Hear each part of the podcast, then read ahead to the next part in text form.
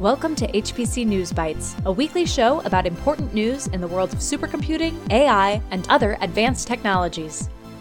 Hi, everyone. Welcome to HPC News Bytes. I'm Doug Black. Hi, Shaheen. Let's start off with SC23. They tweeted out, or should I say, X'd out, that the conference is all in on streaming. They said the entire program will be recorded. This is very important for inclusivity because not everyone who wants to be part of the conference can get to Denver. So we say this is all to the good.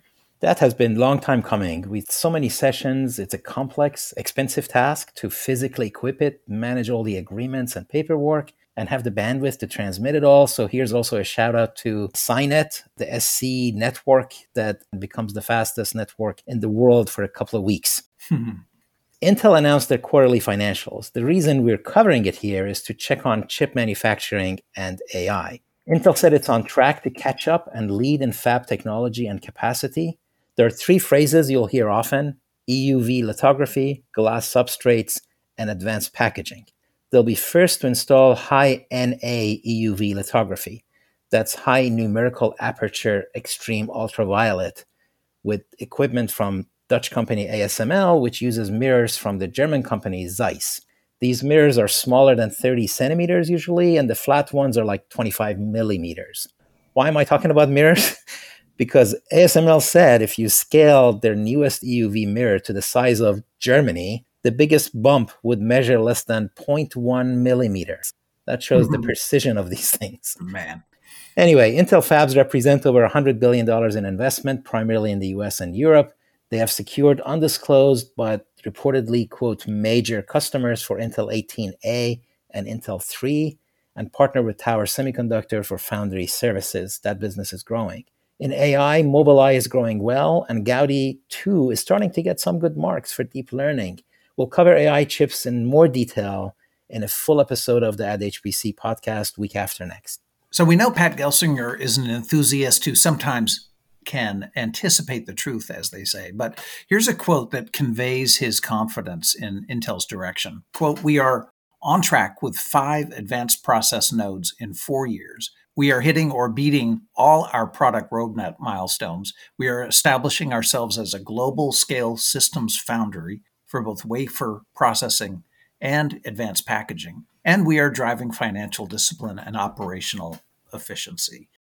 Now, Shaheen, in quantum news, atom computing, whose modality uses arrays of optically trapped neutral atoms, said it will be the first to exceed 1,000 qubits in its quantum platform to be released next year. IonQ said it's achieved 29 algorithmic qubits on a barium platform, which they say is a quantum first. And we also saw that quantum company D Wave, for the second time, may be delisted from the New York Stock Exchange because its stock price was less than a dollar during a 30 day trading period. Yeah, I don't think the D Wave news is too important, and I expect they'll be fine. They were probably the last quantum company to raise money through a SPAC and became public in the process. 2023 in general is what I call the year of working under the hood. Lots of advances, and it will pay off, but it won't be this year, and it won't be general purpose. There's no transistor moment yet, not even a VHS versus Betamax moment. But several, as you mentioned, modalities or approaches are making great progress. It's mostly research, and when there is a product, it fuels additional research. You need physical qubits, fidelity, error correction, so logical qubits too, connectivity, so you get a large circuit and better usability, and then the ability to map the algorithm to quantum physics, integrate the system into data centers as an accelerator, which means I/O, so you can get data into and out of it, a software stack, including the usual development, administration, middleware, etc., etc. It's a lot.